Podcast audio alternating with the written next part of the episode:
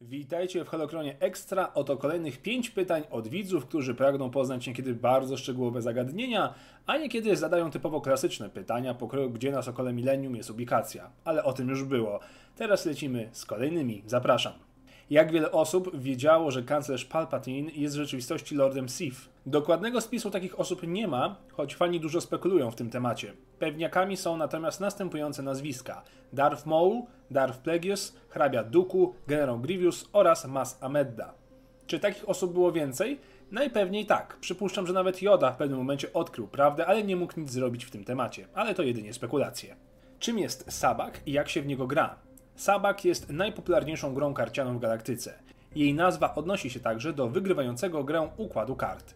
Istnieje jednak wiele wariantów i odmian podstawowej gry. Stawki zaczynały się od najmniejszych aż po naprawdę konkretne. W poprzednim odcinku mogliście dowiedzieć się, że w Sabaka właśnie Lando wygrał miasto w chmurach. Han Solo natomiast swój statek także wygrał w tą grę, mało tego, swojego razu wygrał w Sabaka całą planetę, Datomire.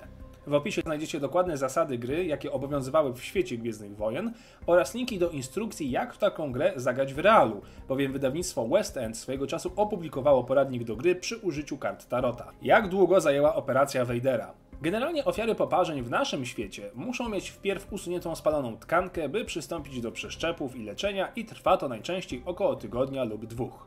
Jednak z tego co widzimy w filmie, operacja mogła odbyć się dosłownie w godzinę po znalezieniu Vadera na Mustafar.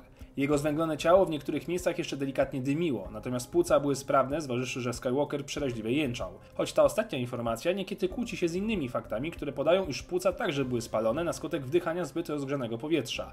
Gdy na Mustafar przewożony jest na statek swojego mistrza, ma na twarzy maskę do oddychania. Na sali operacyjnej już jej nie ma. Stawiam więc, że sama sala była komorą hiperbaryczną. W co grał Chewie wraz z C-3PO na pokładzie Sokoła Millennium.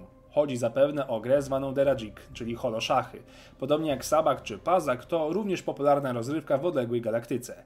Gra najczęściej miała formę koła pokrytego szachownicą, na której wyświetlały się holograficzne stworki. W zależności od wersji gry mogły mieć od 5 do nawet 30 cm wysokości. Postacie zawarte w grze były mieszanką wielkich kultowych bestii. Część z nich była prawdziwa, inne mityczne. Sama gra narodziła się jako rozrywka dla Jedi. Kto był najdłużej żyjącym Jedi? Jeżeli chodzi o ludzi, to rekordzistą jest niejaki Shayoto, który dożył 800 lat.